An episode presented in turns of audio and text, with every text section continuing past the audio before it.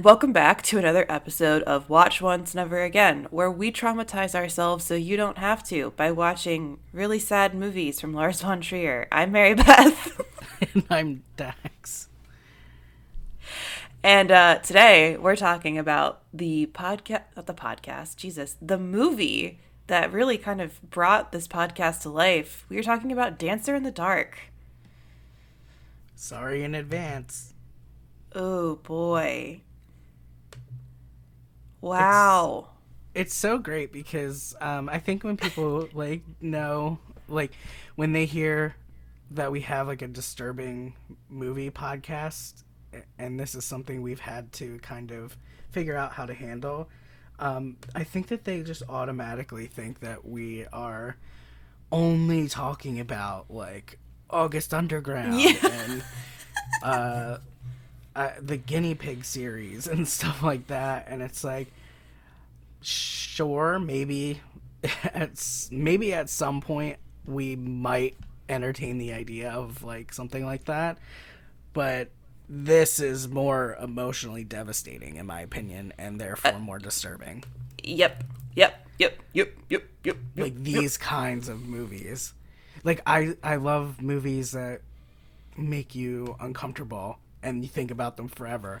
Like I I can see I, I mean maybe this sounds weird, but I can watch something like um I've seen August Underground. I didn't like it.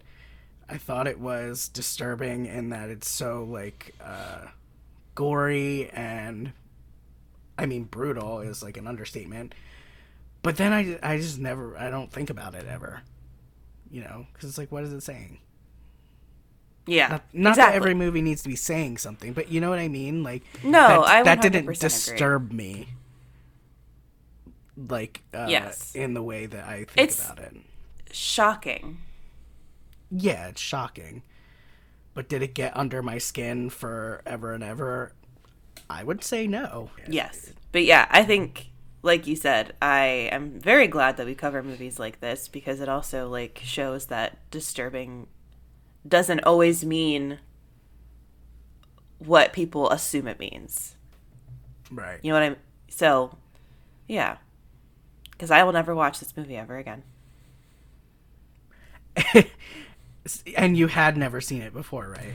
I had never seen it in my life. And I had avoided it for the reasons that because everyone was like, it's so sad. And I never, I actually, well, do we want to do the synopsis first before I talk about it? Or how do you want to? Um, sure, if you want me to do that real quick. Just don't forget I don't what you were saying. Yeah, I won't. I won't. Okay. I, I, I promise you I will not. Okay, so I have it pulled up here. It looks um, surprisingly short on Wikipedia. Oh, really? So okay. we'll see how accurate it is, and we'll kind of take it apart, I guess, if we need to. Dismantle it. We'll be the judge. We'll we'll be the judge of that. Um. So it says in Washington State in 1964, Selma. Now, I'm not reading that. It's a Czech name. it's like J E Z with a swiggle, K O V A, with an accent. Is it Jaskova? You think? I think it's Jaskova. Okay, well, I said that easier than I thought I could. um, okay, in Washington State in 1964, Selma Jaskova, a Czech immigrant, has moved to the, United States with her 12 year old son, Gene. That's a different name. Um, no. They live Jess Jessic maybe. Um sorry to any Czech people. Um I don't know how to say your names and that is my fault. Um, they live a life of poverty as Selma works at a factory with her good friend Kathy, whom she na- whom she nicknames Cavalda. She rents a trailer home on the property of town uh, that is I don't think that's how sentences work. She rents a trailer home on the property of town policeman Bill Houston and his wife Linda. That's not Okay, so to, to clarify that, she rents a trailer home on the property Oh, she the town policeman. it cuts off at a weird point. I can't read. Wow, this is incredible. We're doing really good this morning. We're recording this on a Sunday morning, and we're Legit really, about to st- like I woke up start over. 20 minutes ago.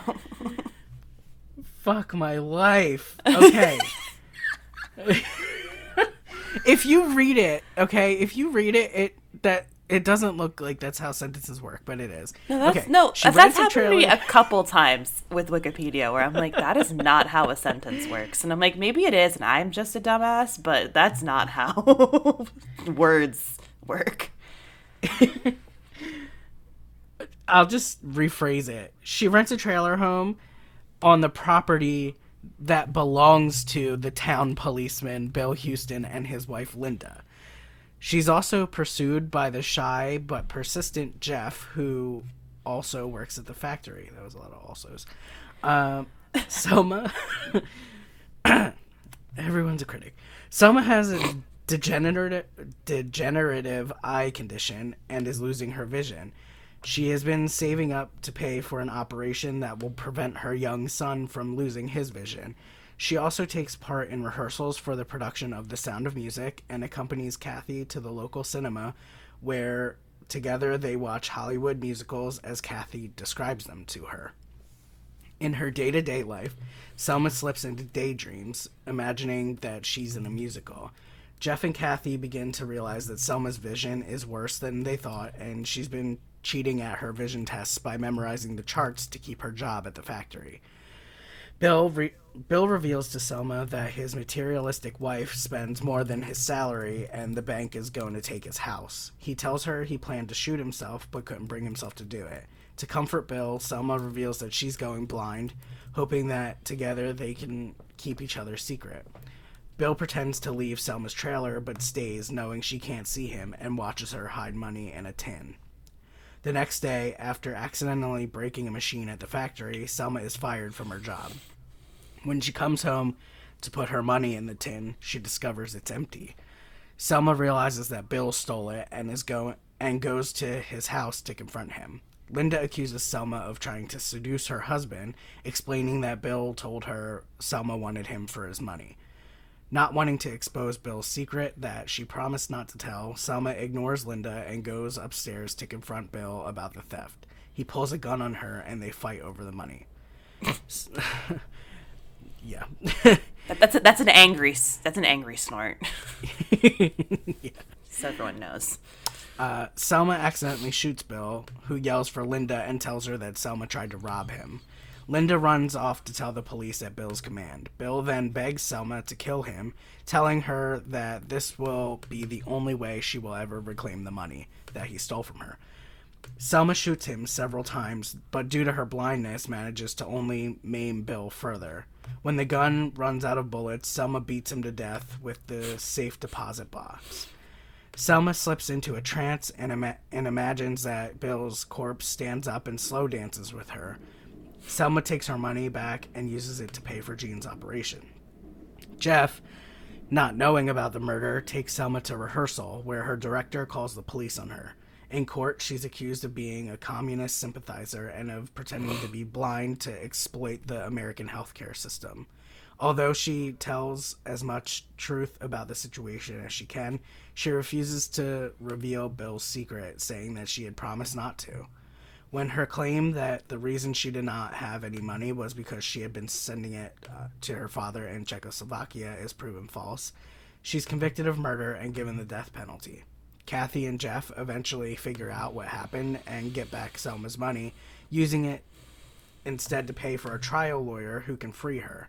Selma refuses the lawyer, opting to face the death penalty rather than let her son go blind, but she is deeply distraught as she awaits her death. As Selma begins crying, Kathy runs in to tell her that the operation was successful and that Gene will see. Relieved, Selma sings the final song on the gallows with no musical accompaniment. The trapdoor opens and she is killed mid song. The end. Woo. So, now that we have read that, um, Do you remember what you were saying? So I okay, I have never seen this movie on purpose because this movie was it's like always on those lists of um like disturbing movies, blah blah blah. And like I usually love those like I usually would go to those lists for suggestions, but after one hearing about it after I saw Antichrist, which made me really angry, and I saw it was by, by Lars von Trier, I was like, I absolutely have no desire to see him brutalize another woman on screen. Um, plus, I and like so I didn't know anything about this movie other than she was blind and it's sad. Like I and it, Bjork was in it. I had no idea like what exactly happened. I, w- I went into this, um, pardon the horrific pun here, blind. um, sorry. I tweeted that I was gonna watch it when I first saw it. I tweeted that I was gonna I was going in blind to it, and someone was like, "Is that is that like a pun?" And I was like, "I don't know what you're talking about," because I really didn't know what it was about. it's like I'm sorry, and then afterwards I was like, "Oh no." I made a horrible joke. but yeah, so I didn't know anything about it other than like the very basic plot details. And uh, wow, I was not prepared at all for what happened. I don't really, I don't exactly know what I expected, but it wasn't that. Um, yeah, and I, I thought for some fucking reason you watch this all the time because of how much you love it and because how much you talk about it. I think I just assumed that this was some of the, one of those movies that like you watched a lot, and I was worried for you. no, um, I just revealed to you right before we started recording that I have only seen this once, and I didn't even get to finish it for this recording. So I really would say I've only seen it once. Wow it just stuck with so me. So it stuck with you. Okay. I'm curious. So, okay. Then I am curious about what about it stuck with you specifically. Um, man. I I just I mean, you can't be prepared for it. Like I I went into it I went into it not knowing at all what it was about. All I knew was Lars von Trier made a movie with Bjork in it. Um Bjork is one of my favorite singers fun fact. Um, I listen to her all the time. She's someone that I listen to when I'm feeling very distressed. Um, so that will come into play later. okay. Uh, I just actually in my writing class we had to name a movie that changed us as a viewer, and I named two. The first one I named was When the Levees Broke by Spike Lee, the documentary. Oh, okay. Which we will probably do on this podcast. Um, the other one was this. I've only seen it once, and I just I have not stopped thinking about it. I probably saw it over a year ago for the first time, um, if not two years ago. I quarantine time is like I, I don't know. I don't know what day it is. Um, it just stuck with me like a movie. I mean, s- some movies have stuck with me in similar ways, but I just felt like when I saw this, I'm. It was so much of it. It's like I've never seen something like this before. Um, because when you try to like describe it to someone, I I always say it's a disturbing drama, quasi musical starring Bjork. So whatever that sounds like to you is probably exactly like what you're thinking. you know? Yep. I, I don't know. It's just every, every like part of it just like it, it's almost nightmarish, but it's surprisingly upbeat for most of the movie, like the first half, I would say. It's it's like melancholic almost like it's a little sad but like she's so positive and you just want to like i don't know you you want to know her? I personally do. She seems like just like a joy to be around like just uh um not childish but you know like she's a dreamer yeah so that makes me so that actually brings up something I was thinking about a lot with this movie and like comparing it to Breaking the Waves. Um, in terms of the main character, like the main female characters.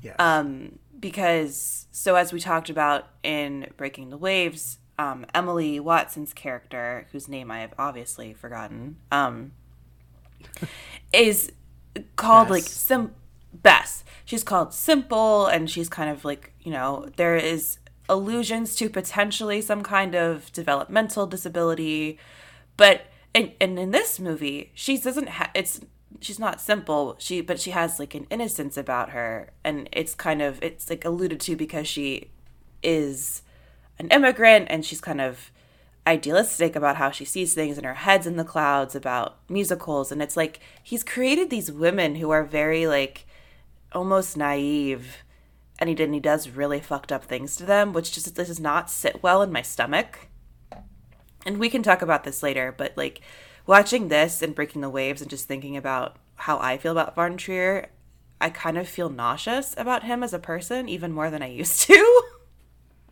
yeah, he sucks. and what was frustrating, what's frustrating here, and I think that this could be a, an interesting conversation, is that he makes beautiful movies. Like this movie is another two and a half hour long movie, but the pacing feels fast, like Breaking the Waves. I don't, it doesn't feel like a two and a half hour long movie. Like everything feels very purposeful.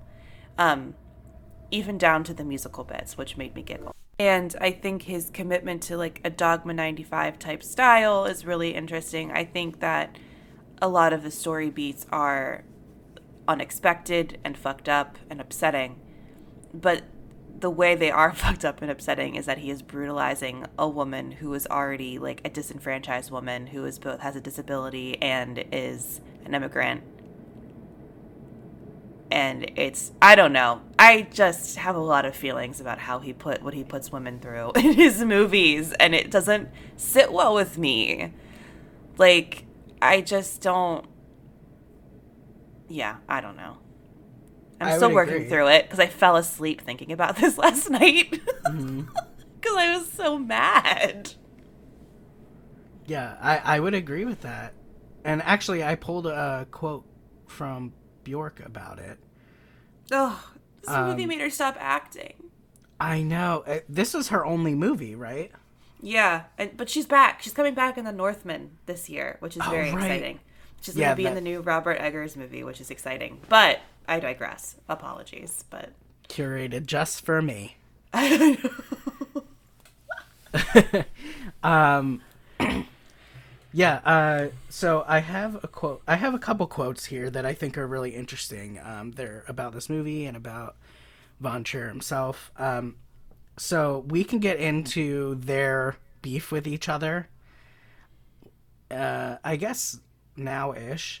So I, guess for a little background, it came out after this movie um, I I I want to say during the Me Too movement that Bjork was sexually harassed by Lars von Trier on the set of this movie, and von Trier kind of, uh, I mean, of course, blamed her and said she was like a terror to work with, and um, they she was like costing production like a lot of money, and she's like and I think that he, I want to say he said it. Part of it was because she was like doing method acting, so she was in character the whole time, and because her character was so like s- sad, that she was sad, and it was becoming like a problem on set. That that's kind of paraphrasing there, and I don't know that I'm hundred percent accurate on it, but, um, of course, Bjork is like, that's not fucking true. Like, the reason that you're saying I was a terror on set was because I declined your advances. Um, and she listed out like all the things he did to her. Um, like for instance, like whispering, you know, explicit stuff in her ear and, and, and stuff like that. And that's not cool, you know? Um, and ugh, I just got like, a nasty feeling in the pit of my stomach. yeah, it's like not okay. And I think that what she, obviously I believe her. Um, I, first of all, all you have to do is watch his movies and be like, nope, that's that checks out. Um, because he he doesn't even hide it really. Uh, and I think that Nicole Kidman and Kirsten Dunst both like said that they experienced similar. I don't think that they came out against him, but I think that they were like it was a very grueling process. Um, and I I want to say Nicole Kidman at some point. I don't know if it was in support of Bjork's claims, but I think that she said that. Uh, he maybe wanted her to like be shirtless or naked for something and she was like no you're being ridiculous and just like left do you did you ever hear anything about that It sounds familiar. I don't exactly know if I've heard that story. All I know is that I have heard stories from multiple women who have been in his movies about his behavior.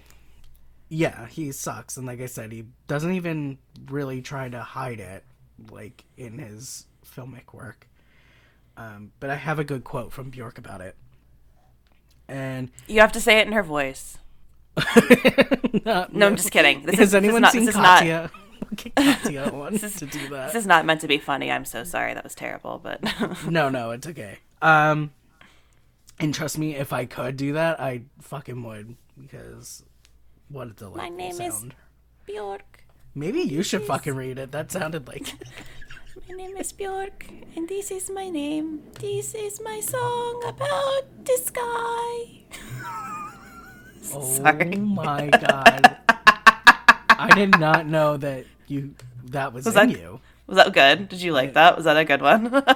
I loved it. Thank, Thank you. you. Wow. uh, speechless, really. So she, she said, and I think you'll find this to be a good quote if you don't already know it, and we can kind of talk about it. She said, um, he needs a female to provide his work soul, and he envies them and hates them for it. He has so he has to destroy them during the filming and hide the evidence. Oh, I've never heard that, but that's a fu- I mean, fucking incredible way to put it, but also disgusting and sad. Yeah. But like, okay, so that okay, so let me tell you the thing I thought about before I fell asleep last night because it is actually related to her comment, and I also want to bring this. I want to bring. I'm gonna briefly mention the house that Jack built. I know we're talking about that movie, but I kind of like want to bring that up really quick because it has to do with this dumb thesis I have. No, it's not dumb. It's just a little bit wild of a thesis I have, and it might not make total sense, but I'm gonna say it anyway because it it it feels right. Mm-hmm. Lars von Trier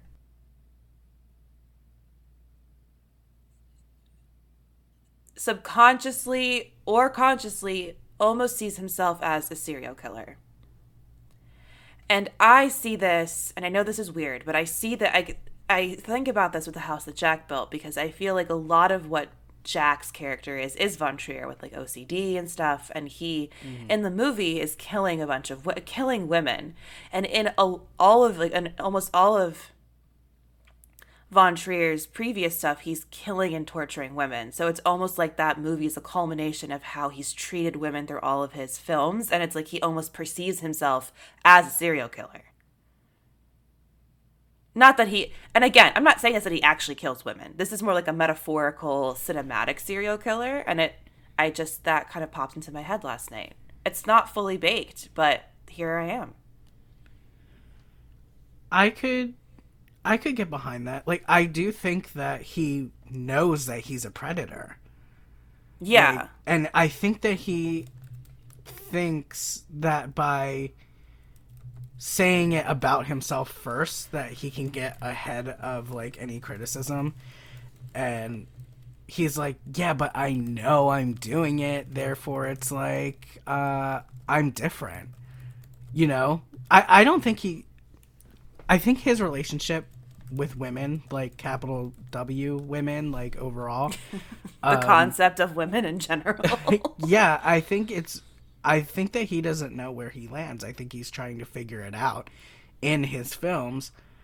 And I do think that he knows he's a predator. I think that's why, um, especially in this trilogy, uh, the Golden Hearts trilogy with Bess and um, Selma, you know, they they're very similar in ways and very different in other ways. Um, I think that they represent his like view of women, and I think that in some fucking weird way, by making them both very virtuous women, he this is speculation, but I think that he thinks he's being progressive and maybe a feminist.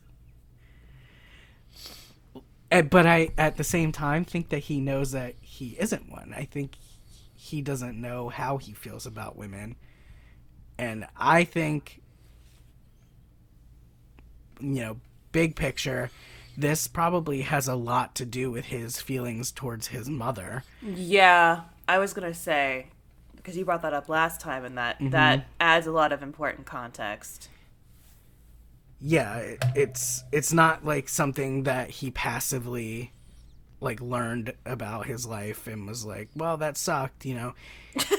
If you read what he says about her like he calls her like a slut and i don't know if he's kidding or not because you know he has like a twisted sense of humor that like sometimes you can't figure out like Ever like What- I'm a Nazi. I'm like, what, honey? You can't say that out loud ever.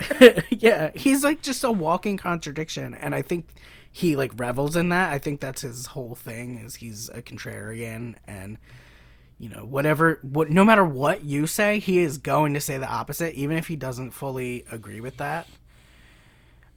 He's he Yes. just seems like that kind of person to me. So I could get behind what you said because I think that he knows he's a predator. I think that's why his characters, at least in these two films, um are the way they are like they are naive and there is at least the um the possibility of this predatory usually guy coming along and taking advantage of them in some way you know uh i i think that yeah.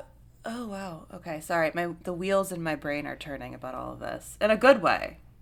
Yeah, I mean, we don't. It's n- it's not really clear in Breaking the Waves if she was being taken advantage of by her husband. Like, it, we kind of tried to suss it out a little bit in the last episode. I don't know if you really can because you could see it both No. ways, and both things could be true. Maybe he was taking advantage of her, and he loves her. You know, Yeah. Um, it could be. Yeah. in this one, it's very clear that this predatory guy in a position of power, he's a cop, uh, takes advantage A of. Selma. Fuck cops. I know. I was like, of course he's a cop. Um, yeah, he he very clearly takes advantage of Selma, and then he, Von Trier writes her to be virtuous and keep his secret to her own detriment.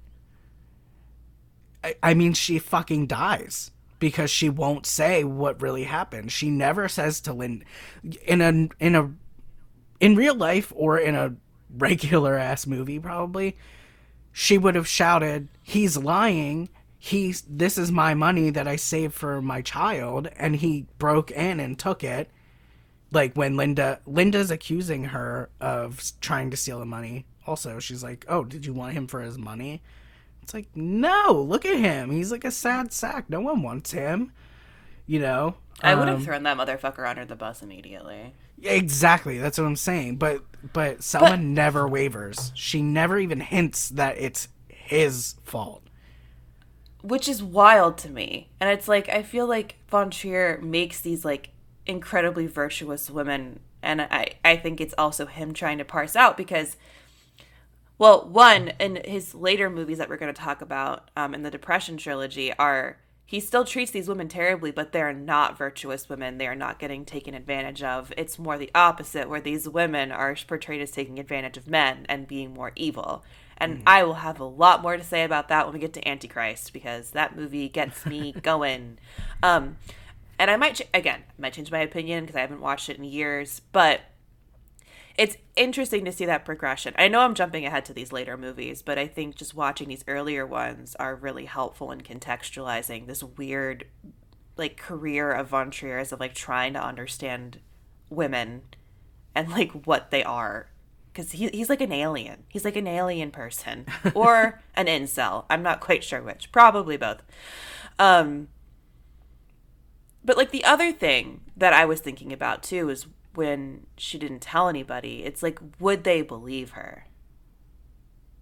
Right. Probably not. Yeah, because like that was my initial thought. Because at first I was like, oh, they just don't believe her. Because I just had figured, I just assumed that she had told. Because I'd be like, he's fucking dead. Who cares?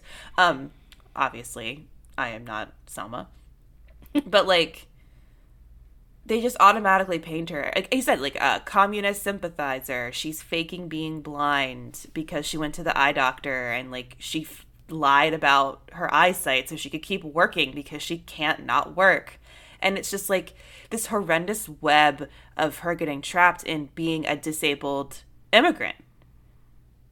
Mm. Yeah, and it's just.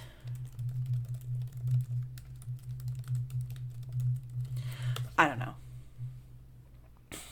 It's hard. It's like, and I I think it's good to, you know, kind of zoom in on his view of women in general throughout all of the movies, right? Like it's a, it's I don't care if we talk about the later movies while talking about these. I mean, you know, I think it's all relevant.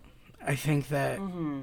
he doesn't know how he feels about women and it's like I I don't know why I guess my question to him would be do you think women have to be black and white like this? Do you think it has to be either the naive virtue virtual uh, virtual the virtual Bjork I am virtual Bjork in the digital space. I am in the cloud. Jesus Christ. I was going to cut that but now I'm keeping that part in so they can hear that. um but I I I was just saying I my question to him I guess would be um why do women have to be either naive and virtuous or or um I guess v- monstrous. Yeah, like scheming, monstrous Yeah. Figures who are trying to take advantage of men because that comes up in his later movies of women like taking advantage of men. I just I don't get I think for any filmmaker or any person, I don't get why they would have that expectation. Um, for any one of any gender, like everyone, i it's all a gray area, and I mean, you know, zoom out of this movie. That's why I like these kinds of movies, is because I think everyone is like living in a gray area, and I like movies that live in that gray area too because it gives you something to think about. I, I like characters where they're good and bad. I like movies where mm-hmm. all of it leads to nothing. Nothing mattered at all. you know? Yeah, and again, like I think this is a beautiful movie. I think it is really well done. I think it is fucking heartbreaking. I I really I I I am glad I saw it and I can confidently say that Von Trier is a really good filmmaker and I still don't like it. That's fair. like I can appreciate his art. What it's like the whole like what like separate art from artist or whatever. Like mm-hmm.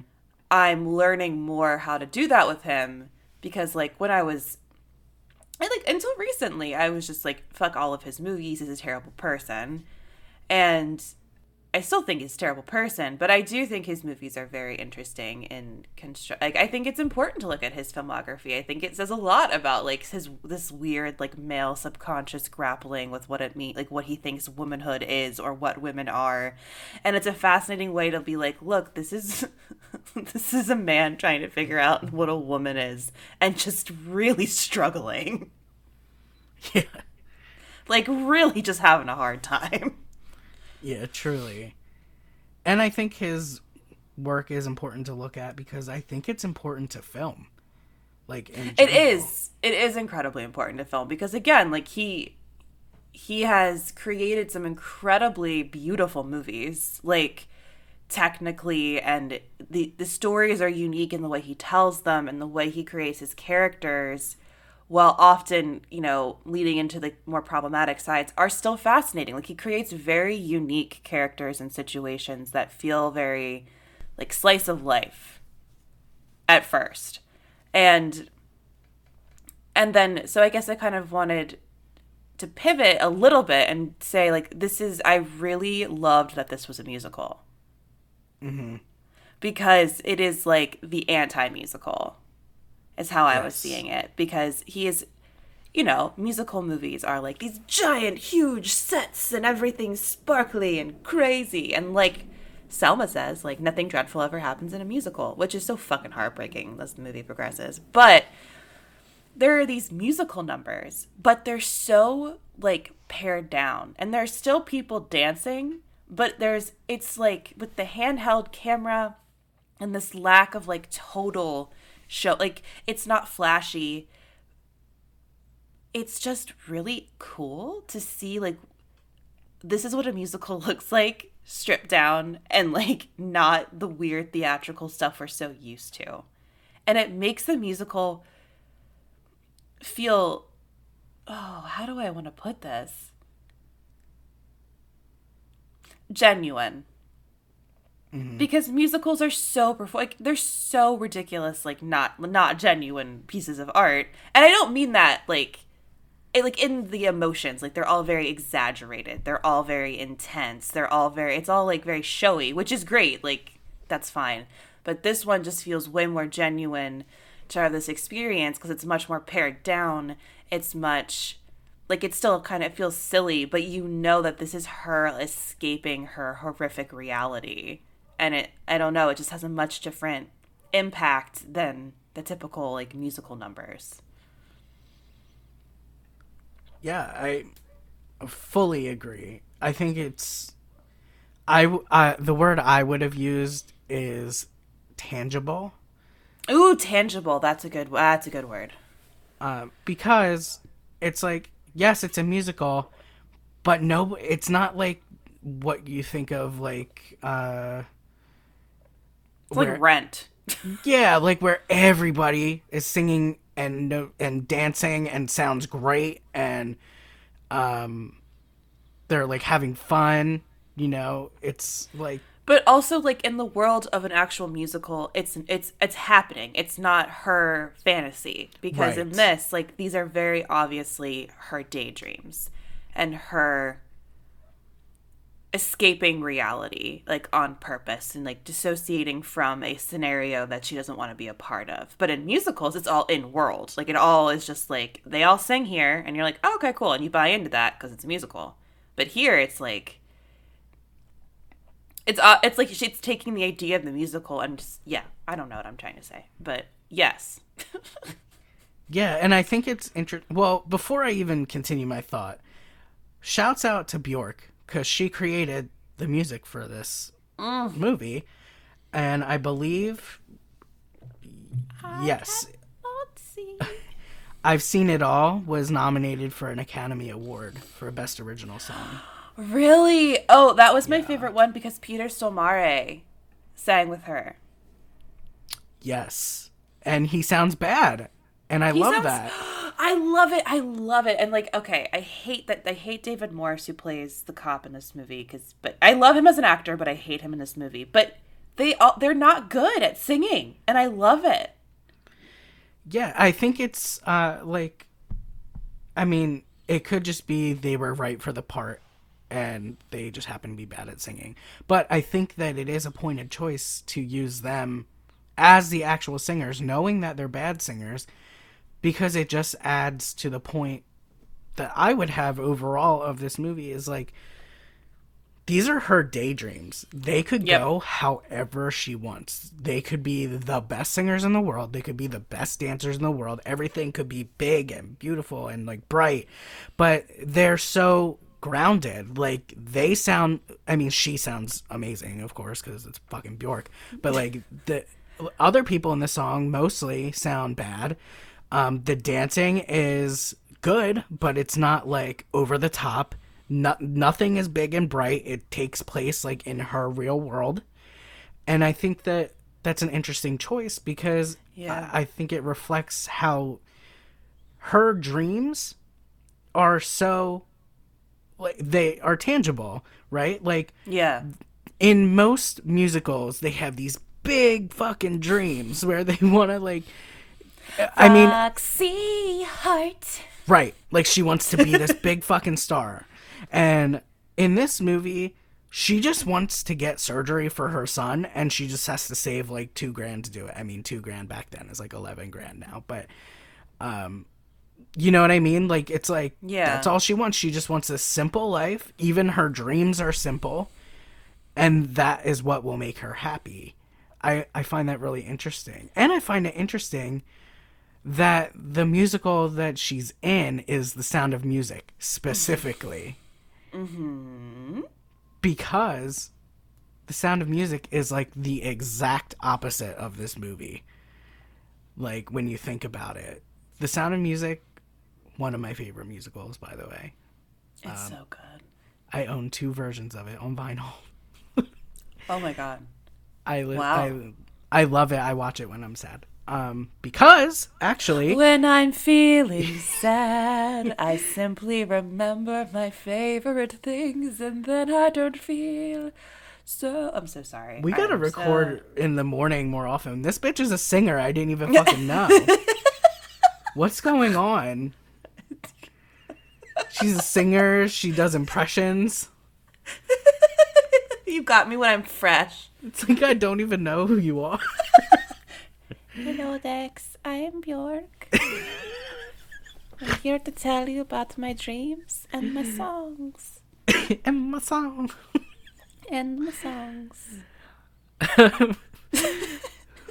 But uh The Sound of Music is the exact opposite of this movie because The Sound of Music for those who live under a rock maybe and and don't know what it's about, it's about this um this wannabe nun, like right? What are they called when they're a wannabe nun? Novices? Sure.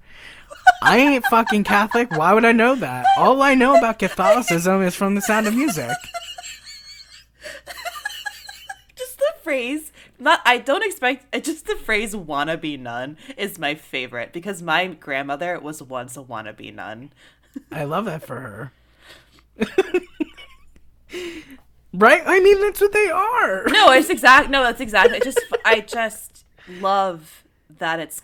I don't know why Perhaps it made me laugh. a would-be nun would. Would- yeah, would would, be, but wannabe nun is incredible. Also, my grandmother was going to be a nun because she was like 25 and not married yet. So they were like, "Get thee to a nunnery, you Oh my! hag," and she's Like an old maid. Jesus Christ, old bitch. And my grandfather was going to be a priest for the same reason. And then they met each other. Anyway, that's dumb side, but I, it always makes me laugh. Like, that's their origin story. That's very fascinating to me. they, were, they were still in their 20s. But it was the 50s, so. Jesus Christ. 60s? Whatever. Anywho, back to Sound of Music and the Wannabe Nun. Yeah, and no, I don't mean that disrespectfully. I legit No, I- just didn't know the word. um, but it's about Maria. She is a would-be nun, and she's very unorthodox. She likes to sing. She's like clumsy. She is late to everything, which is really fascinating because I mean, Catholicism is like so ritualistic and like do things this way, right? And she can't because that's not who she is as a person. So she is gently cast out, I guess. Um, because she's very lovable. Everyone loves her, and she is sent to, I guess, nanny like these Yeah. this these children for this big the ass family. Von Trapp family. Yes. Oh, and it's based on a true story. Oh, that's right. I forgot that it's based on a true story. Yeah, so she goes and, um, of course, falls in love with the very strict and serious, like, ex military Yep. dad who becomes a Captain Von. Trapp. Yeah. Uh, and she teaches them how to sing. He has like a hundred thousand kids. Um, they're stra- they're strangely good at singing. And also, there's Nazis, right? Yes, Um, there are in fact there are in fact Nazis. they have to escape the. Nazis because they're in Austria, right? Um, but so this is a, a musical, The Sound of Music, where even the Nazis are pretty. They're pretty gentle, I would say. Like, um, the most aggressive one is what's his name? I don't know. Kirk is coming to mind, but that seems not right uh you know the the one the little one that the older i just said i watch this all the time but i i'm not here i haven't had caffeine the older um daughter the oldest daughter she's like in love with the um Oh, one nazi Yes, yes, yes, yes. That like I am sixteen going on seventeen. That one? Fellas will fall in line that was This is a music this is a musical podcast now. um yeah he's like the most aggressive one and he's not even that aggressive so um yeah, it's got Nazis in it, but it's like Nazis li- Nazi light, which sounds like a weird thing to say, but it doesn't like totally lean into that as it's still Rolf. musical. sorry Oh, that's right. Well, I just like, it- remembered. doesn't lean into it as much because it's like it's still fun. It's like, oh, I guess. right and that's why it's the exact opposite of dancer in the dark because it's like everything is big and grand and she has these big dreams and the kids have big dreams and they escape nazis by fucking singing and um also the nazis aren't that aggressive like you know it's a very i would say low stakes movie in some weird fucking way you know? Um and Selma like you know like this movie is the opposite of that. It's very bleak. Um even when she's dreaming it's very grounded. Everyone sounds bad. They can't dance but they do it anyway. The stakes are incredibly high. Very high stakes. And it's not like an outrageous like dream to have. And it's much higher stakes. And you would think that the the movie where they have to escape nazis would be higher stakes but it doesn't feel like it when you're watching it. You know i mean in because in because, because theory like Bjork said, like what Bjork says, nothing dreadful happens in musicals. Exactly. So I find it very fascinating that that is the musical that she's supposed to star in, and ultimately, what happens? She takes herself out of it because the the reason that she removes herself from the role of Maria is because she can't see well enough to do the dances that she needs to do, or even just getting onto the stage and hitting the marks she needs to hit. She can't do that on her own. She sends her friend, um, what is her name, Kathy? Yeah. um sh- she sends her friend in and um she like counts out how many steps she needs to take to hit her mark and it, it becomes too much and sh- oh by the way the director wants her to not use her glasses she he which is psych- that's psychotic to me where you're It like oh you're wearing glasses Sim- you could just simply not right If someone took my glasses away from me and I wasn't wearing my contacts, I would be fucked.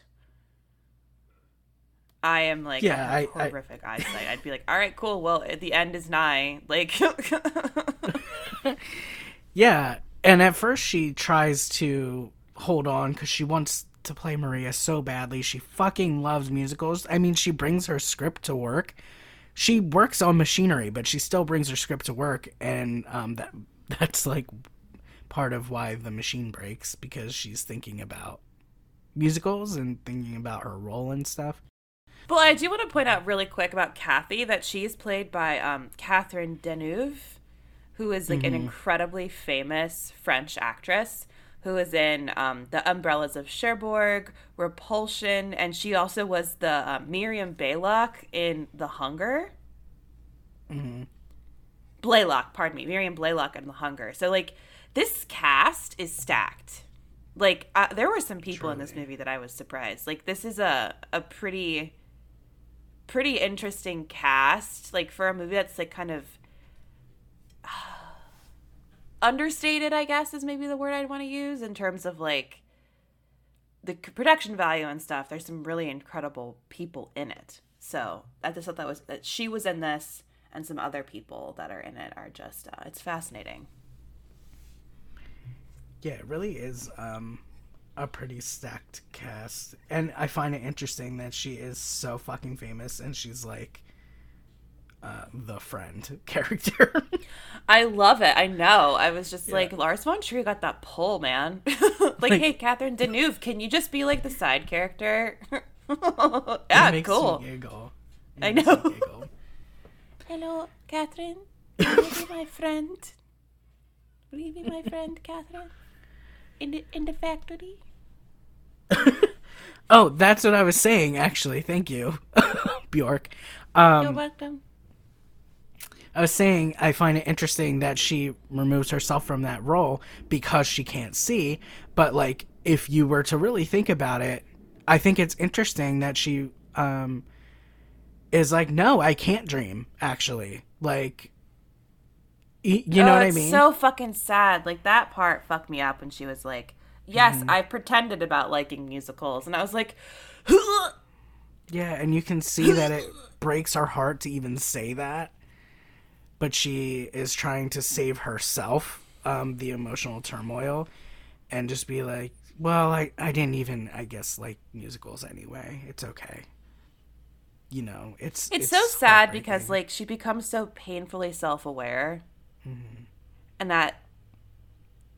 In, in a way that she's like, all right, well, I'm gonna have to give up some of these things that make me happy, and that just is so heart shattering.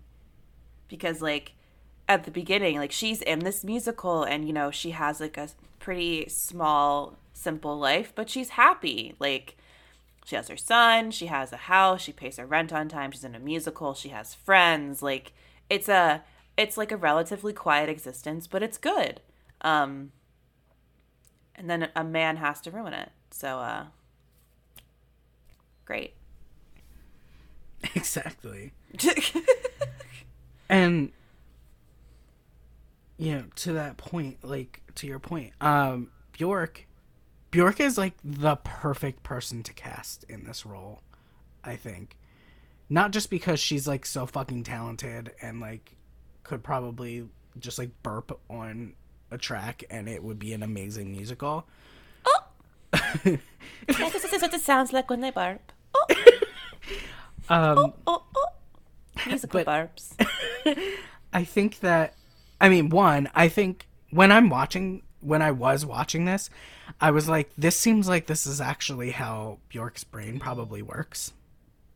Mm, yeah. Like yeah, yeah, yeah. I could see her just imagining it, like everything is one big musical, everything every sound is music.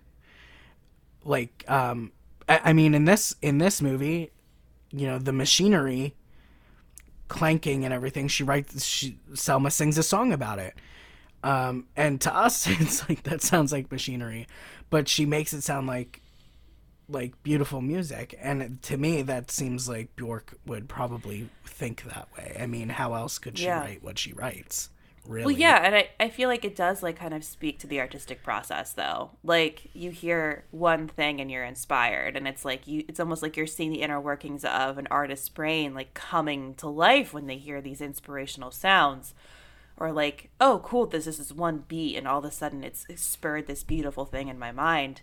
And this is th- that is what is some of the most heartbreaking parts at the end of the movie when mm. there's no sound and she's in prison and she gets so quiet and she can't s- find music and like find an escape for herself because there's no other sounds for her to kind of use and work with to create an escape and she's just stuck in her own head and that's fucking difficult to watch It's so hard. It's so- hard to watch. hard because she's like listening to the vent and trying to hear some kind of sound and she's trying to sing um like the uh, favorite thing song from the sound of music and it's just like she's crying and trying to find the music in her and she gets there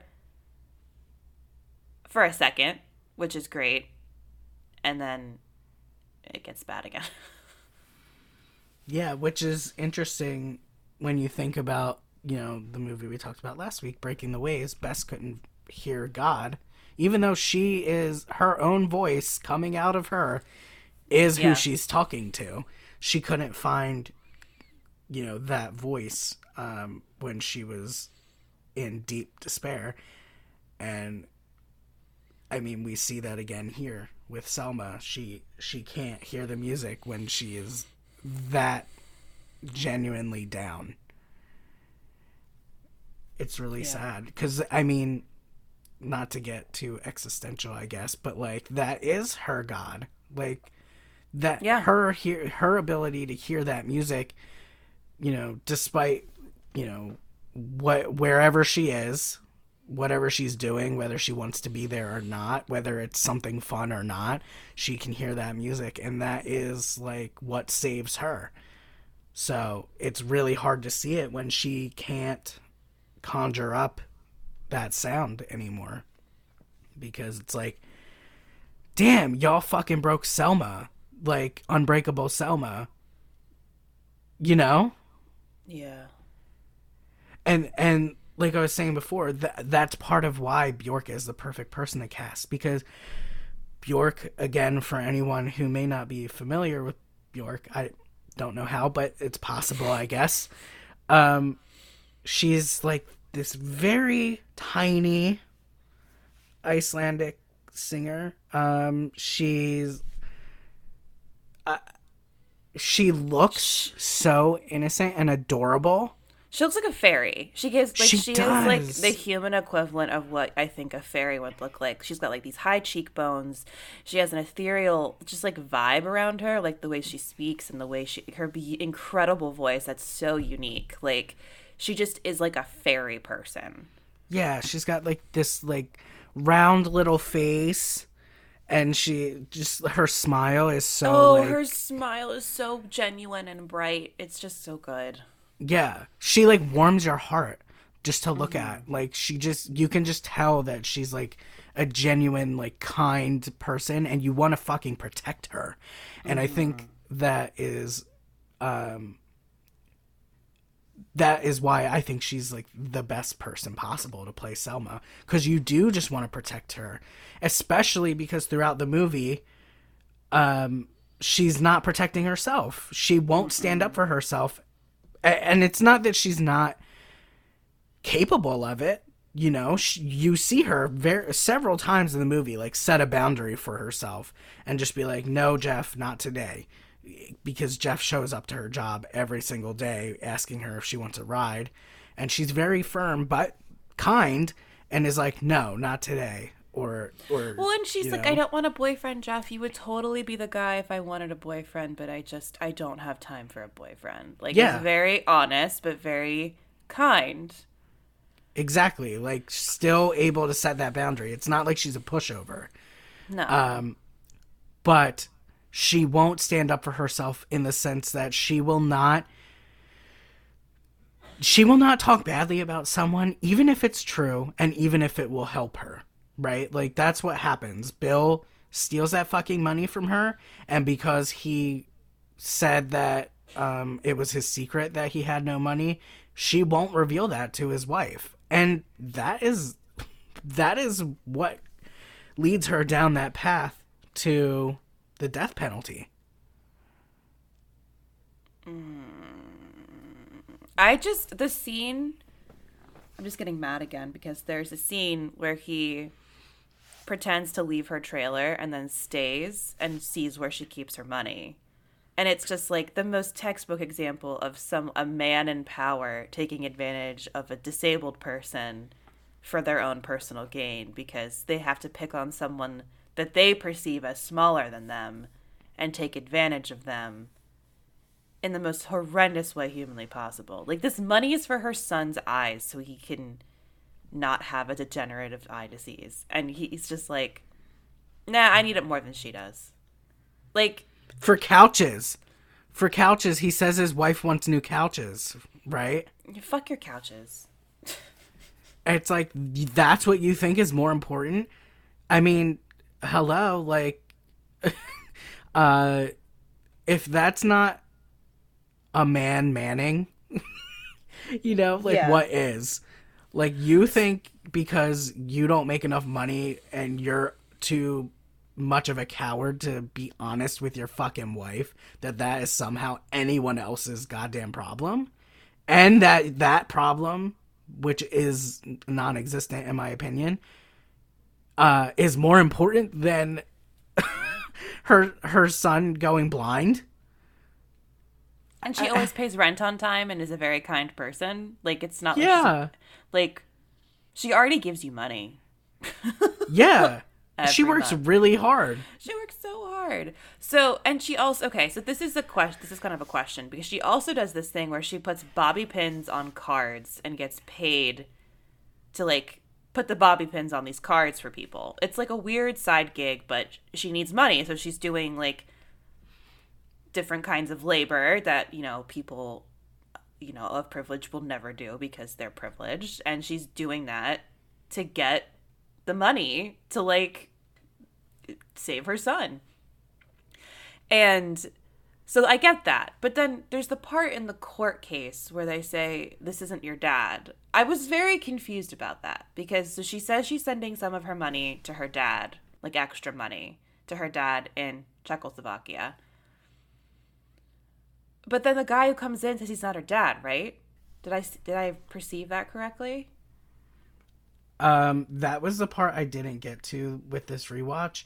But oh, okay, okay. I wasn't sure if you remembered from the previous one. I do slightly this... remember, and I think that that, like, you're asking, is that her dad or not? Yeah, because they say it's not her dad. Like, he has no idea who she is. Well, I think that fr- from what I remember, right?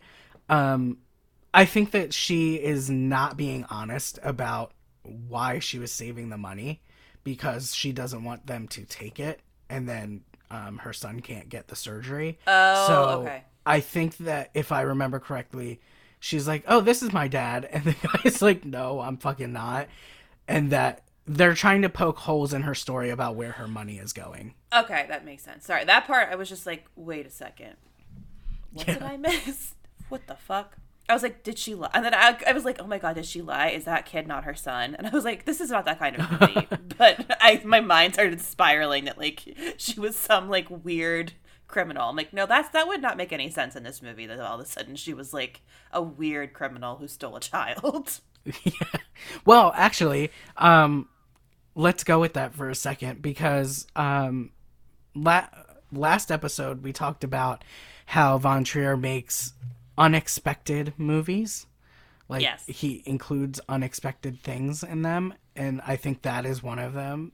like in a in a I, I don't know normal for lack of a better term a normal movie uh that probably would have been the case right like oh this wasn't her son all along and she's a liar after all or something like that and i think going back to the scene where bill pretends to leave and stays.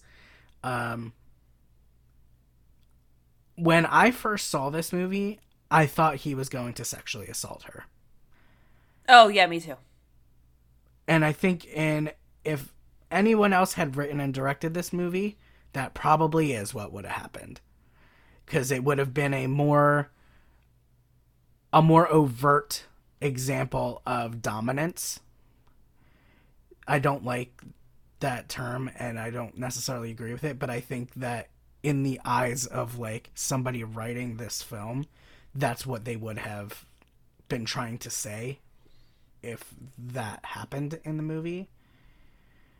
And this example is so much um it's it seems almost more insidious because he's so calculated. Not that that wouldn't be insidious, but you know what I mean? Yeah. Like as a viewer when you're interpreting it, you're like that's somehow like the less overt example is just as cruel, if not more cruel, because she is blind and you're taking advantage of that in an unexpected way. Where you're just trying to figure out where she keeps her money. Yep. I, I don't know if I explained that well, but No, I no, I definitely understand that because I was also like, uh oh, he's going to do something terrible, and he does do something terrible. But I thought it was going to be involved sexual assault, and I'm glad it didn't. But at the Me same too. time, holy shit! And it's again, it's it's ins- it's insidious in such a different way right. because it is like more calculated and cruel. Like no, no, no, no. It's not more calculated and more cruel, but it's like a different kind of cruelty. yeah, that's more what I was trying to get at. Yeah. I Yeah. think I misspoke there. Yeah, because it's like it. It's like he doesn't. How am I trying to put this? He doesn't. He violates her in a different way. yes, he violates her in a very different way, in a way where it's like, yeah, he violates her in a different way. That's the perfect way to put it. Yeah, sorry to go there, but I I figured that um, since No, we share a brain, yeah. you probably also thought that when you were Oh. watching it. when I was like, oh great, we're gonna get. I, I just I kind of okay. So I, again, like I said, I don't know anything about this movie, but I assumed that there was going to be sexual assault in it because she was a disabled woman who was an immigrant, and like unfortunately, a lot of movies about that uh, incorporate sexual assault into their films. and so I was like, I have zero hopes, and like. Yeah, wow, he subverted those expectations and made something just as heartbreaking in a very different way. Yeah. But like, thankfully, I guess thankfully, Von Trier isn't using that like you said. Like he is as an ex, as thing that you would expect. He at least subverts that and creates violation in a different way, which is ex- which is important because I feel like a lot of filmmakers like the only way a woman can be truly violated is through sexual assault, and it's like, well, no, that's not true. But I guess whatever you think women are. So, anyway, got that going for you, Von Trier. Congratulations. Yeah. Yes, that's more what I was trying to say, but I said it very clumsily, and I hope that it wasn't like um like offensive, like you know. Um so I apologize if it was. I didn't mean it that way, but um yeah, so do you want to start getting to the ending? Yeah. I say yeah like that because it's it sucked the air out of my lungs. Yeah. So talk about it. what happened? What were you feeling? How did you feel leading so- up to it? so okay so there's like this marked tonal shift it like the once once she like murders the guy and beats him to death with the box of her money there's like a big tonal shift but especially like once the crime stuff happens with like the the courtroom and her being in, in prison and I just had a bad feeling in my stomach the whole time. I was like, this isn't going to end well at all for her. Like, it's just going to be a nightmare. And so, you know, there's the scene where she's trying to find music and she's telling the guard, like, it's so quiet here. I don't like how quiet it is. And then there's the harrowing scene where they come to get her on the day of her execution, where she is um, to be hanged by the neck.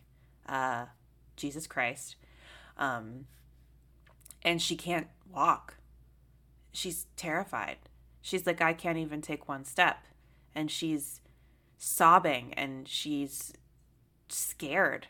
And they walk her, they count 107 steps because someone told her it's 107 steps, um, which is horrifying. So she counts the steps and gets there. And then she just has a full on mental breakdown. Like she collapses on the ground. She's sobbing. She's even saying, I'm scared, which, like, that, that got to me. Like, in so many movies, these kinds of scenes, like the person is very stoic and is like, I face my death. But she was like, no way. Like, this is the, like, she is having a fucking meltdown about it, which is valid because it's, t- it's fucking scary. And she's saying things like, I'm scared, and she's crying, and one of the guards is trying to comfort her. And they fucking tie her to a board which I was just like, oh no, this is really happening. They tie her to a fucking board and then they put a hood on her and then she really starts freaking out because she can't breathe.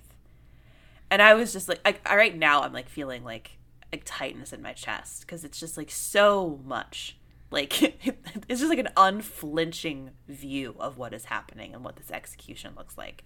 And the guard this really kind female guard like takes off the hood and is like she can't see she's blind and i'm just like oh this is fuck i can't do this and they were just like call somebody and it's like this chaos it's like horrendous chaos and there's people watching and it's just an absolute like just like the, if i was there which i never I, I don't i could never do that i would just been like I, I am out i can't do this like emotionally like this is too much her friend comes and hugs her and then she starts singing and from what I took, everyone can hear her singing. Like this is the first time that everyone can kind of hear her singing, and she's making music. Mm-hmm. And then this is the second to last song. It's not over, and then she drops.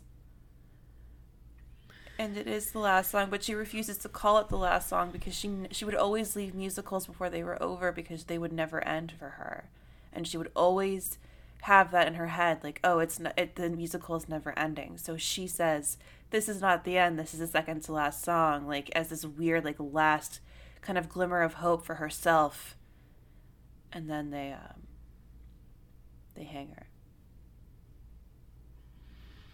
oh my god i can't even like i'm like getting emotional just me too i have like tears in my eyes i know um because it's so unfair and it's so unfair. That's the thing about this movie. This is why it's the anti-musical, right? Because um, I think if someone else had written and directed it, she would have been saved right at the end. But instead, it's like, um, no, like there's no help for her. This is exactly what would happen in real life. Yep. She's a poor immigrant, um, a woman and she would be fucking railroaded and she would be killed for it. And that's exactly what happened. It's true to life and it's not fair. Um, the only like little glimmer of hope, and like I said in the last episode to reference it once again, um, I think that Von Trier does infuse like a little bit of hope. Actually, I think that's the part that got cut off um, in the last 10 minutes. I, because uh, we had the technical issues, but I, I had said that I find his films fascinating because no matter how bleak they are, there's often like a little tiny glimmer of hope in there.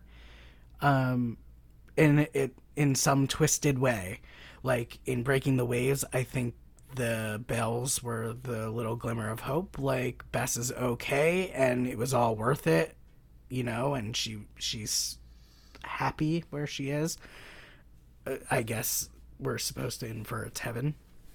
In this movie, um, Kathy runs in and is like, you know, your son's, um, your son's surgery was successful. So it's like, yes, she went through all of this, but it's not like it was for no reason. Like, w- her son, Gene, is not going to have this condition that she has. He's not going to go blind. And it's be- a result of her sacrifice, which we could talk about, um, and her hard work. And it's not fair to her, but at least there's that.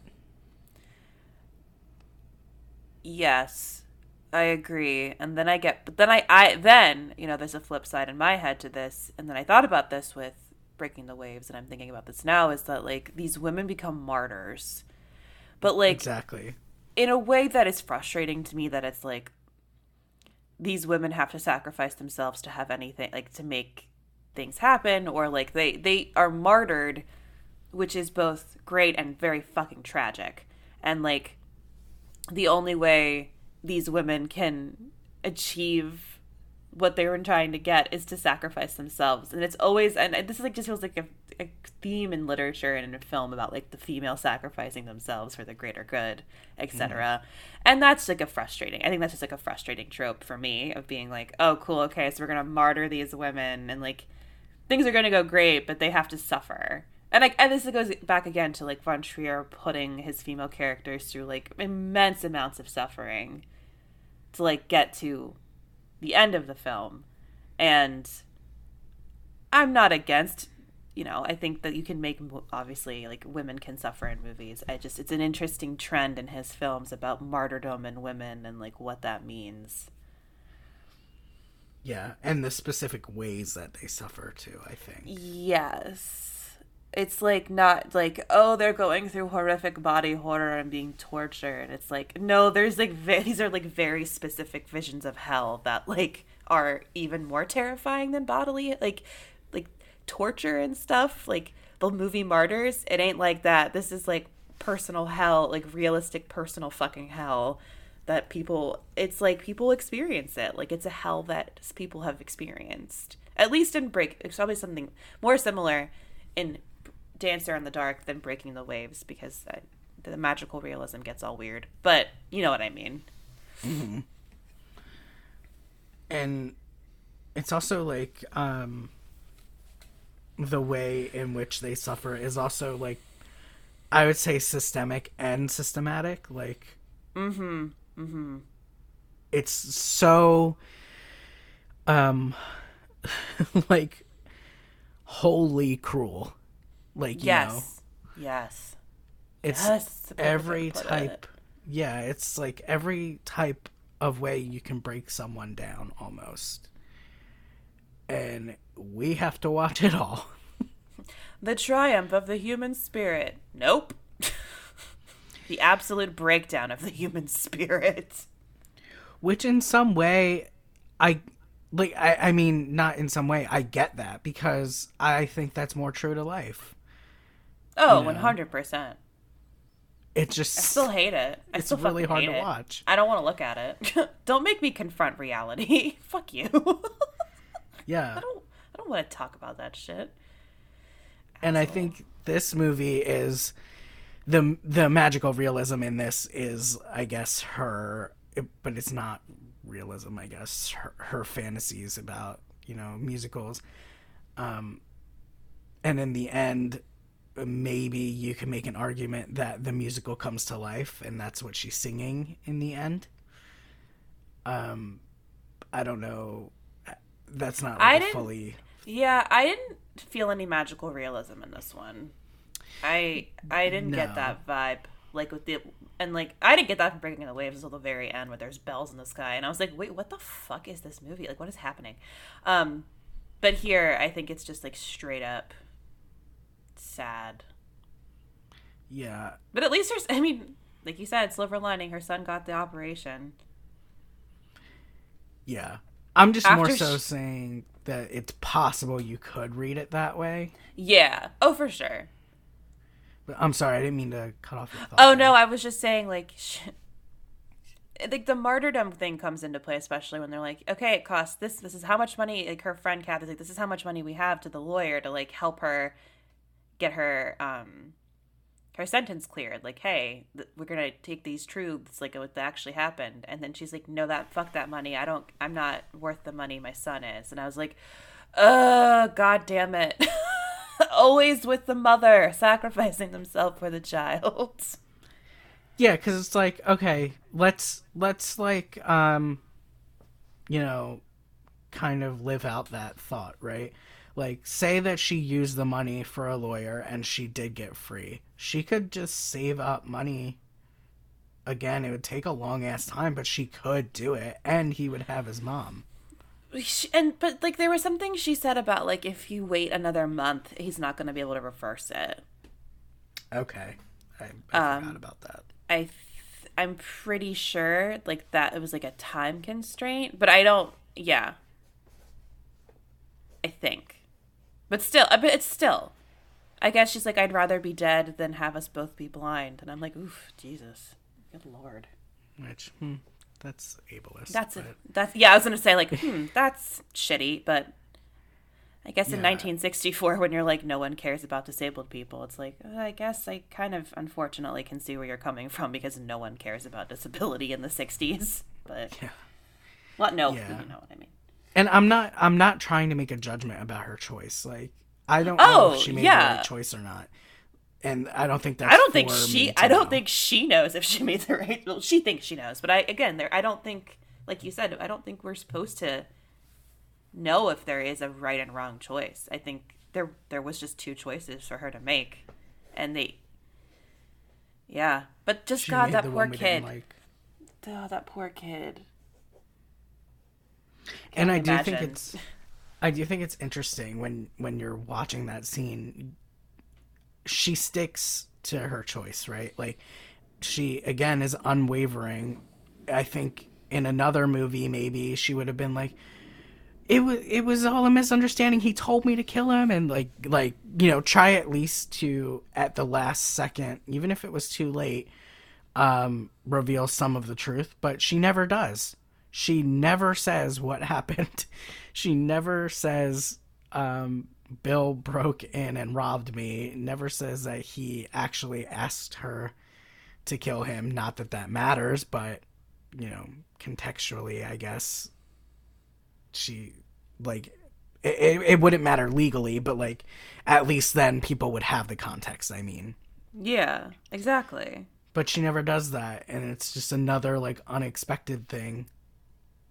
I, I don't want to give him like all this credit. Like, I I have problems with him, but um, I do just find that fascinating that every single time you think you know what a character will do or say, they just never fucking do it, and it's it adds on to the discomfort like when you're watching it because uh it's almost like when you're for me when i'm watching it i feel like i'm like flailing like trying to like come up with some way to save this character even though i can't obviously because i'm watching the movie and it's already made you know what i mean Yeah, exactly. you're like no but if you just do this and maybe like it'll be different this time but no it's never different No, it's never different. I've never seen this end like I I've only seen the ending once. Like when I rewatched it for this and I had actually planned to turn it off because it made me so distraught the last time I saw it. Um, that I was like I don't know if I can responsibly watch that again.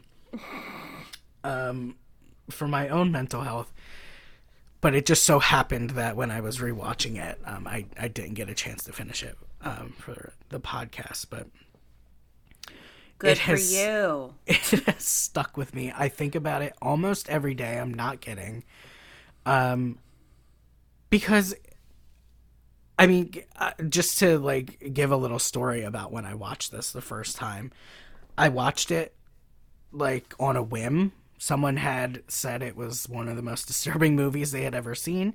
I was like, I'll be the fucking judge. Um, I'll be the judge of that. All I knew, like I said, was that Lars von Trier directed this movie that Bjork is in. I was like, well, if Bjork is in it, I'm gonna watch it. Sign me the fuck up. yeah. Um, and so I didn't know what was gonna happen at all. I, I knew that it had a famous ending, but I didn't know what happened in it. Um, and I was tempted to look it up, but I didn't. And I was also tempted to look it up, and I was like, "Don't do this to yourself. Don't do it." I'm glad I didn't because Yeah, it had such an emotional impact on me. Like I'm a I wouldn't say I'm a stoic person, but I would say I'm I think I said this last episode that I'm very good at compartmentalizing yeah. and like um I can put my emotions where they need to be, like put it away and focus on whatever I'm I need to do. And I can't do that. And that's fine, you know. I know this about myself. but like I said, I wouldn't say I'm a stoic person. It's like it's not like I don't feel anything, but I, I like I'm not a crier, you know. Uh, and Yeah. it's just how it is. Um, so when I watched this, I w- it was like the middle of the night. Um, I was by Oof. myself, Ugh. and um, she starts singing, and I could feel like my heart like hurts. Yep. And uh, it was like physical. It wasn't like, oh, that's so sad. It was like my heart hurt. Like, like- no, I'm going to fucking throw up. Like, have- I- like, yeah. it was bad. Um, it was really bad, and um, then they put the hood on her, and it's it's actually really jarring to look at. Like it's scary. I think whenever somebody like a scene like that where somebody wears a hood and they're like gonna die or something, it freaks me out. Yeah. I think just hoods like uh like you know like the Zodiac killer hood or like Yeah, um, like the, the full face. strangers yeah Yeah. it freaks me out um Fair. so that was like a jarring image for me and then she starts singing and like in a normal movie she would be able to finish what she was saying. But in this it's it's a long scene too. Like she's singing for like a little bit from what i remember and you're kind of like um settling into her voice and settling into the words she's saying and starting to feel a little comforted by it. And then right as you start to fucking feel that he pulls that rug so hard out from under you. They they pull the rope and Yeah. away. and it doesn't cut away. You see what looks like Bjork hanged, and it, you see it. It's so jarring. It's it was. It I jumped. Scared I jumped. me. Yeah, it scared me because it's, It's- out of yeah. nowhere. Even Yep. though they say that it's coming, you're like, surely we won't have to see that. But no, you do. No, you do. You do. And that I remember sitting there just staring like at the screen. Even when it was like over, I, I couldn't stop looking at the screen because I was like, what the fuck did I just see? Yep. I was I just was staring at the so credits upset. like I I don't I know couldn't- what I'm supposed to do with myself now. Like what Yeah. do I do? I couldn't move. I I was like physically like in pain. And I eventually got up and I went into the bathroom and I looked in the mirror and my face was red, puffy and covered in tears. I oh. didn't I didn't even know I was crying. I was like sobbing. I didn't even know because I was just like shell shocked almost. Like I was like, what the fuck? And like, I, I mean, I, I'm not kidding. Probably for like two weeks after I saw it, I, I would. I mean, I still get chills when I think about that. But um, I couldn't even think about Bjork. Like I said, I listen to her a lot when I'm like feeling anxious or overwhelmed or something. Um, yeah.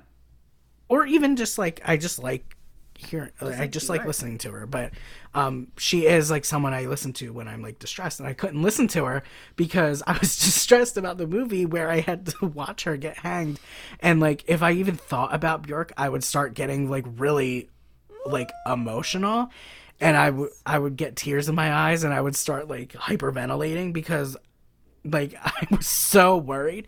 I actually kept looking her up because I was convincing myself that she Oh was not okay, and I had to like like relearn that it's a movie and Bjork is okay, like she's alive and like that isn't real. Um, and I know that sounds dramatic, but it's like it got No, me. No, but like I get that though a lot. Like I really do get that. Yeah, I, I don't know that I have ever experienced something to that level before, and it like that's why I listed it as a movie that like uh changed the way I changed me as a viewer and it, it changed the way I saw film because I'm just like I've never I, I don't I don't know that I've ever had that kind of emotion or or, or um, emotional response rather to a film like that before. It just changed how I can it changed how I see musicals. It changed like how I saw Von Trier's work overall. Mm, Um, it, it's just, I mean, I I thought it was like a pretty profound ending, yeah. a perfect ending, eh, but unfair and cruel. Yeah. If I even think about it, like when you were talking about it before, I started getting tears in my eyes. I know. I I, was, like, getting now I feel. I know. My tummy hurts now. my tummy hurts. And it's like even us telling people this, like if someone no one ever says this to us like oh you spoiled it because i think they know the nature of the podcast but if somebody were to be like oh you spoiled that no there's nothing that can mm. prepare you for it like you're not going to understand until you watch it for yourself like you won't fully understand it and it is so hard to watch and it it stuck with me. I mean, like I said, I saw it once and I could probably recite it how it goes because I think about it almost every day. It's haunting. It's so haunting. That's It's like haunting. Yep. oh god. Um yeah, so there's there's nothing that would prepare you for it. I don't think. I'm like weirdly ready to stop talking about this movie. I'm so sorry. All of a sudden, my brain's like, no more, no more of this movie for you. Well, that's fine. We're at the end anyway. so. Yeah. Um did you like this movie? I I did. I'm really really glad I saw it. I think it's a beautiful movie. I think it's a nauseating movie. I think it's incredibly well made. I never want to watch it again, but I'm going to be thinking about it for a long time. Are you still mad at me? A little, but like I, I I'm jokingly mad at you, but I appreciate you that you pushed me, but I'm still mad at you. for the listeners, she texted me when she was done watching it and was like, "I hate you," and then, uh, and then I was like, "I see you finish the movie," and she's like, "We're not speaking."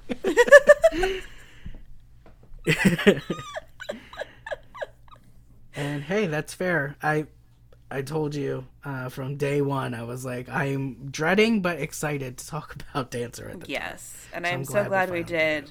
But oof, I'm gonna go lay down for a bit now. Nothing says happy Sunday like starting off your day talking about Dancer in the Dark. Truly. Woo! Um, and I don't even need to ask, but I will do it anyway. Did you find it disturbing after all? Yep. Yeah. In a very unexpected did you- way. Yes. Yes, in a very, very unexpected way. Don't know what I expected.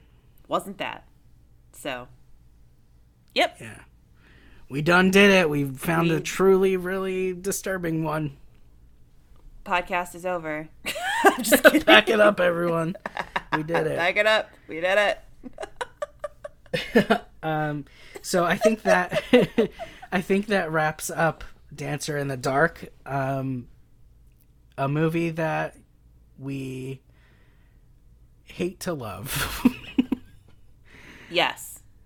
yeah, hate Yes. to love it. Um. Okay. Thank you for listening to Oh Watch my Fun. God. Thank you for listening to Watch Never Again. Make sure to follow us on Twitter at Wona Podcast, at W O N A Podcast, and send us an email at wonapodcast at gmail.com if you have any suggestions for what we should watch and talk about. You can also follow us on Twitter. I am at MB McAndrews. And I'm at Daxy Bobbin. Thank you so much for listening. We'll see you next week, and we're talking about Antichrist. Your very favorite. I'm about to get fucking angry. We're like, oh, you're upset after Dancer in the Dark? Well, why don't we just talk about fucking Antichrist then? Ooh. Anyway, thanks everyone for listening. Bye. Bye.